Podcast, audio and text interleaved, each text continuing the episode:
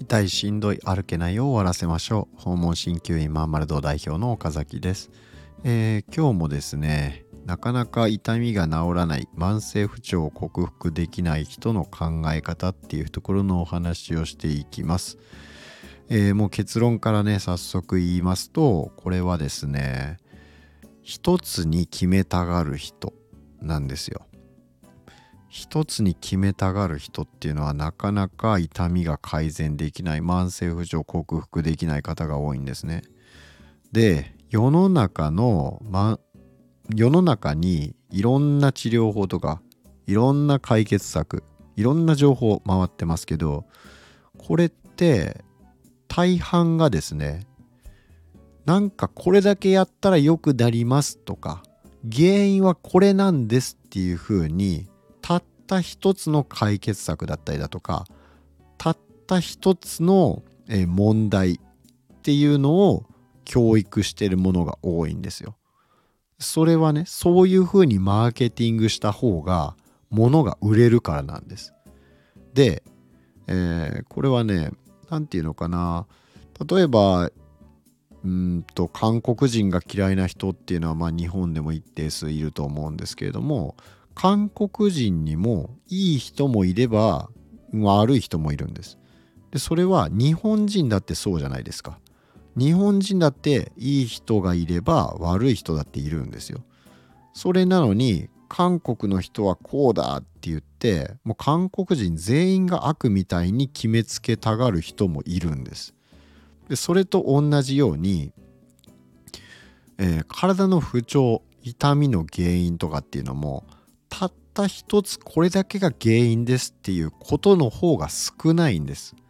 そんな場合なんてほとんどないんです。特に高齢者の慢性的な症状なんかはそうなんです。明らかに原因がはっきりしてることだったら別ですよ。例えば事故したりだとか、えー、捻挫をして足首痛めたとかだったらこれはもう発症の原因がねもうはっきりしてるじゃないですか。もうそれが原因だなってわかるわけですよね。でそういうはっきり原因が分かってるものは別です。だけどなんかよくわかんないぞと。えー、まあ例えばレントゲンで骨が、まあ、軟骨がちびてますねって言って骨同士がぶつかってるから痛くなるんだとかっていうふうに言われることもあるかもしれないけどえー、じゃあ反対の方の膝も同じような状態になってるのに反対は別に痛くないとかってことだってあるわけじゃないですか。そしたらなんで同じような状態なのに左足だけ痛いんだとか、えー、まあ他にもそういった例っていうのはいっぱいあるわけですよ。背中がすごい曲がってて痛い痛いって言ってる人もいれば、えー、別に背中めちゃくちゃ曲がってても全然痛くないっていう人もいるわけでもし本当にこの骨の変形が原因なんであれば背中曲がってる人全員痛くないとおかしいってことになるじゃないですか。えなので、まあ、そのいろんな複雑ないろんなことが絡み合った上で、え痛みが出てるっていうことはよくあるんですよ。えー、特にこの痛みを起こしてるのは脳なんですよ。脳が僕らに痛いっていう風に感じさせてるわけなんですね。だから脳が防衛反応として、えー、生存戦略のために痛みを起こしてるっていうことがあるんです。えー、痛みを起こしたらあなたは動けなくなります。動かないことによって動かさないようにすることによって自分自身の体を守るっていうことがあるんです。えー、脳は戦略としてそういうことも平気でやるんですよ。えー、だから別に炎症が起きてない、えー、全然炎症とか起きてない構造的にはそんなに大きな問題はないのに、えー、膝が痛いとかっていうふうなこともだって全然あるわけなんです。えーまあ、だからそれを、まあ、そういうことに対してですね、えー、不安だから原因を知りたいわけですよ。えー、何が悪くてこれこんな痛いんだと。そしたら整形で、え、レントゲン取ってもらったらこれ軟骨ちびてるから、えー、じゃあ軟骨回復させるためには何がいいんだろうって調べたらあなんかコンドロイチンがいいってテレビで言ってるぞとかえー、グルコサミンがいいってテレビで言ってるぞとかって言ってそれを飲むけど、えー、別に全然痛み変わんないと。それ見事にマーケティングされちゃってるんですあなたは。残念だけどそのたった一つこれだけが原因で痛いんですっていうことはほとんどないんです、えー、だから1個ですってこれが問題なんですって言われた方が安心するんですよ。それだけ解決すればいいんだなっていいんですよって言われた方が楽なんです。考えなくていいから。そう言われた方が気分的に落ち着くんですよ。でじゃあそれがこれをやるといいんですよ。これだけ飲めこれを飲めばいいんですよ。ってこれが解決策になりますよっていうふうに、え、言われるんだけど実際それ良くならないんです。そんなので、え、良くならないって言ってしまったらね今良くなる人もいるんですよ。良くなる人もいるんだけど多くの人は良くならないんです良くならないのにそのえー、なんか例外的に良くなった人だけピックアップしてこの人は良くなったんだからって言うけどそれはそれでじゃああなたそれで良くなりますかって言ったら良くならないことの方が多いんです。それは何でかって言ったら原因が一つじゃないんですほとんどの場合は。マーケティングしやすいから一つこれが問題なんですよって教育されてるだけなんです。ところが実際はそうじゃないことの方が多いんです。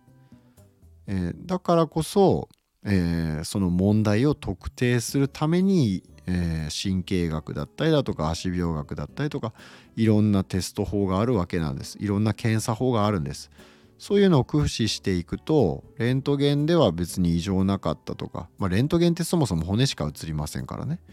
えー、まあその大して分かんないことも多いわけですよ。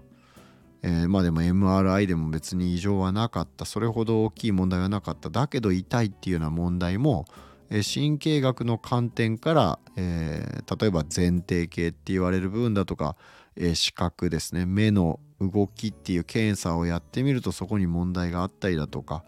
えじゃあそれをえちょっと改善するようなことをやったらその場で痛みが変わったりだとか、まあ、そういうこともあるわけなんですよ。でだからその解決策ポンって、え、これだけが問題なんですって問題はこれなんですって教育されて解決策ポンって出されたらすぐそれにやったってこう、え、乗っちゃいがちなんだけどほとんどそんなことないんです。えー、そこは本質的ではなくて、えー、大半の場合、え、いろんな部分にちょっとずつ改善すべき点があるもんなんです。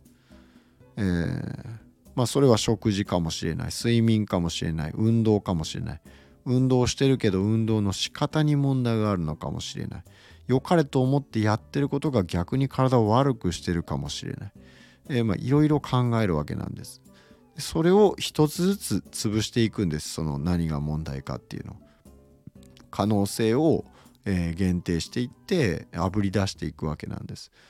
でそういったことを全然せずにえー、ただ単に膝が痛いとか腰が痛いってなったら硬、えー、い筋肉見つけてここが硬くなってるからここほぐせばいいんですよって言ってやるけどじゃあそもそもそこの筋肉硬くなった原因って何なのって言ったらほとんどの人は教えてくれないんです。えー、適当なこと言ったりとかね、えー、まあ、そういったこともあるんです。えー、ではもちろんね僕自身がじゃあ100%完全に原因特定できるかって言ったらあくまでもそれは推測に過ぎないんです。推測した上でこれが問題なんじゃないかっていう当たりをある程度つけた見当をつけた上で、えー、いろんなその、えー、ことを試してみるわけですね。えー、前提系のワーク、えー、だったりだとか、えー、まあフォームソティクスインソールを使ってみると、えー、バランスが改善するかもしれない。痛みが改善するかもしれない。とにかく何かアクションしてみるんです、えー、ある程度当たりをつけたらワンアクションを起こしてみるんです。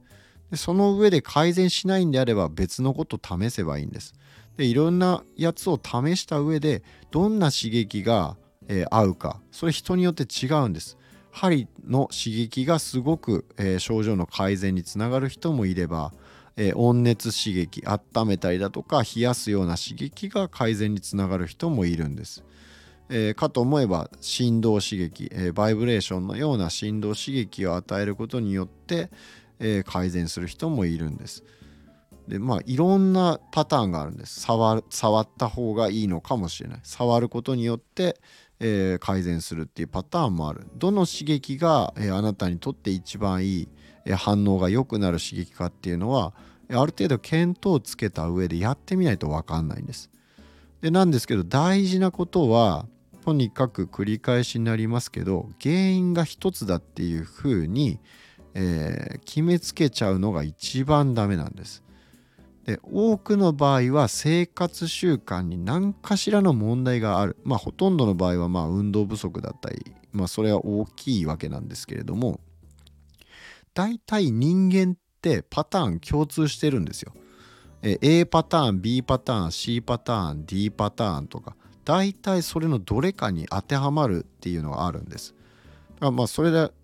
これだけの人がいるわけですからえー、もちろん全く同じ体っていうのは存在しないんです。だけどパターンっていうのはやっぱあるんですよ。でそのどのパターンに当てはまるかっていうのはやっぱりいろいろやってみないと分かんないです。ただ検査するだけじゃなくて検査した上で、えー、どれが改善するかなっていうのをやってみて、えー、とにかくワンアクションを起こしてみる。その反応を見てあこの人にはこれが合ってるああなたにはこれが合ってますねこれが合ってますねじゃあこれをちょっとしばらくやってみて、えまた次反応を見てみましょうかあの経過観察してみましょうかって言って、えそれで症状がどんどん良くなっていくっていうパターンもあるんです。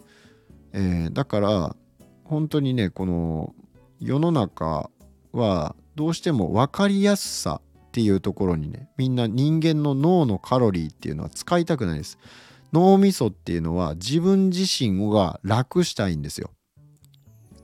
自分自身が、えー、本当に根本原因何なんだろうって。あれあれのパターンかもしれない、えー、こうかもしれない。ああかもしれないっていうのをいろいろ考えるよりもあなたはこれが原因です。ほとんどの人はこれが悪いんです。だからそういう人にはこれがいいんですって言われた方が楽なんです。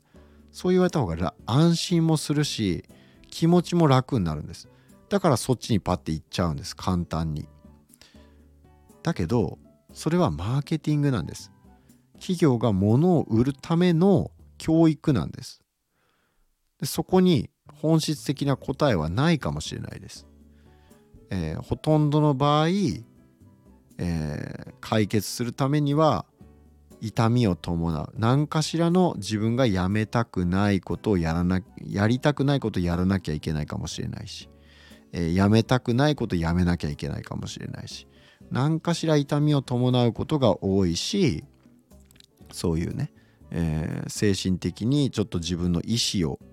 必要とするようなことをやらなきゃいけないかもしれないし、えー、まあそのパターンの方が圧倒的に多いんですけれども、えー、で1つじゃなくて2つ問題があるかもしれない。2つじゃなくて3つ3つじゃなくて4つかもしれない、え、とにかく、えー、たった1つのことなんてほとんどないんです。よっぽど捻挫したい事故したいだとかもう原因がはっきりしてるようなこと以外はほとんどそんなことないんです、えー、だからですね世の中のいろんなマーケティング、えー、それは大体商品を売るために、えー、まあ、これがこれが唯一の問題なんですっていうふうに教育するようにね僕らもマーケティング勉強したらそういうふうに教わったんですよ。で世の中の大半のそういうえー、商品の情報っていうのはそういうふうに教育するようにできてるんです。えー、ところがそれでも改善できないから路頭に迷ってる人が多いわけですよ。うん、そこに本質的な答えはないんです。えー、ということで今日もね、えー、この痛みの痛みとか慢性不調を克服する上での、えー、大事な考え方っていうところをお伝えしました。また次回お会いしましょう。